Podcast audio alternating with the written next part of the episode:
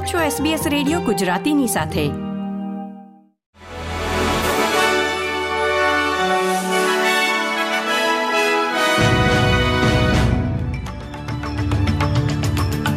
નમસ્કાર. આઠમી નવેમ્બર બે હજાર ત્રેવીસના મુખ્ય સમાચાર આપ સાંભળી રહ્યા છો વત્સલ પટેલ પાસેથી એસબીએસ ગુજરાતી પર.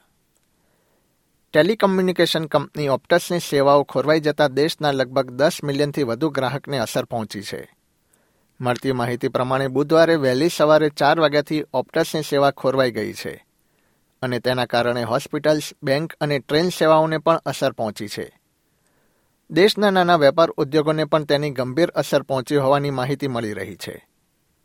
દેશના કમ્યુનિકેશન મંત્રી મિશેલ રોલેન્ડે જણાવ્યું હતું કે ત્રિપલ ઝીરોની સેવા સામાન્ય રીતે ઓપ્ટસ મોબાઈલ પર કાર્યરત છે, પરંતુ લેન્ડલાઇન વપરાશકર્તા માટે તે સેવા ઉપલબ્ધ નથી. ઓપ્ટસ સીઈઓ કેલી બેયર રોઝમેરીને એબીસી સિડનીને જણાવ્યું હતું કે કંપની હજી પણ સેવા કેમ ખોરવાય તેનું કારણ શોધી રહી છે. મંત્રી મિશેલ રોલેન્ડે જણાવ્યું હતું કે આ પરિસ્થિતિનું નિર્માણ સાયબર એટેકના કારણે થયું છે કે કેમ તે હજી સુધી સ્પષ્ટ થઈ શક્યું નથી.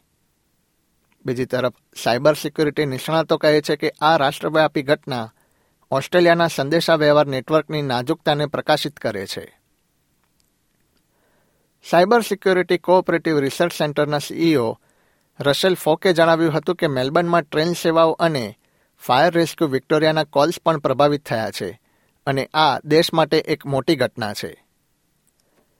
વડાપ્રધાન એન્થની એલ્બનીઝી આ અઠવાડિયે પેસિફિક આઇલેન્ડ્સ ફોરમ લીડર્સની બેઠક માટે રારો ટોંગા પહોંચ્યા છે. વડાપ્રધાન અઢાર પેસિફિક દેશોના નેતાઓ સાથે Blue Pacific continent two zero, five ઝીરોની વ્યૂહરચના પ્રદાન કરવા માટે ચર્ચા કરશે.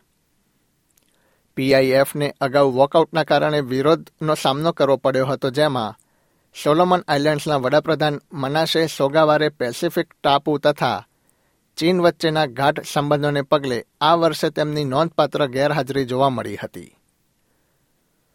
ચાલીસ વર્ષથી વૈજ્ઞાનિકોના રિસર્ચનો વિષય બનેલી એક દુર્લભ ગરોળી ઉત્તર પૂર્વ ક્વિન્સલેન્ડમાં મળી આવી છે.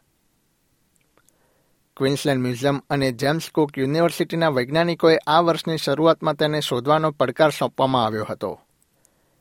કેન્સથી લગભગ ત્રણસો કિલોમીટર દક્ષિણમાં માઉન્ટ સરપ્રાઇઝ એરિયા સુધી મર્યાદિત ખૂબ જ ઓછા વિતરણો ધરાવતી ત્રણ પ્રજાતિઓને શોધવા માટે વૈજ્ઞાનિકોને ભંડોળ આપવામાં આવ્યું હતું. વિદેશના સમાચારોમાં અમેરિકાના રાષ્ટ્રપતિ જોઈ બાઇડેને દાવો કર્યો છે કે તેમણે ઇઝરાયેલના વડાપ્રધાન બેન્જામિન નેતન્યાહુને ગાઝામાં યુદ્ધ વિરામ માટે જણાવ્યું છે. ઇઝરાયેલના યુદ્ધના પ્રયાસોને બિનશરતી સહાય પૂરી પાડવાનો આગ્રહ રાખનારી અમેરિકી સરકાર ઇઝરાયેલની એ સ્થિતિ સાથે સંમત છે કે યુદ્ધ વિરામથી હમાસને લશ્કરી રીતે ફાયદો થશે. પરંતુ રાષ્ટ્રપતિ જોઈ બાઇડને હવે નેતન્યાહુને જણાવ્યું છે કે ત્રણ દિવસનો લડત વિરામ કેટલાક બંધકોને મુક્ત કરવામાં મદદરૂપ સાબિત થઈ શકે છે. એસબીએસ ગુજરાતી પર આ હતા બુધવાર આઠમી નવેમ્બર બે હજાર ત્રેવીસના મુખ્ય સમાચાર.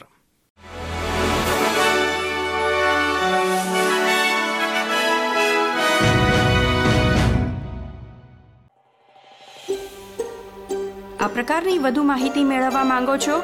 અમને સાંભળી શકશો Apple podcast Google podcast Spotify કે જ્યાં પણ તમે તમારા પોડકાસ્ટ મેળવતા હોવ.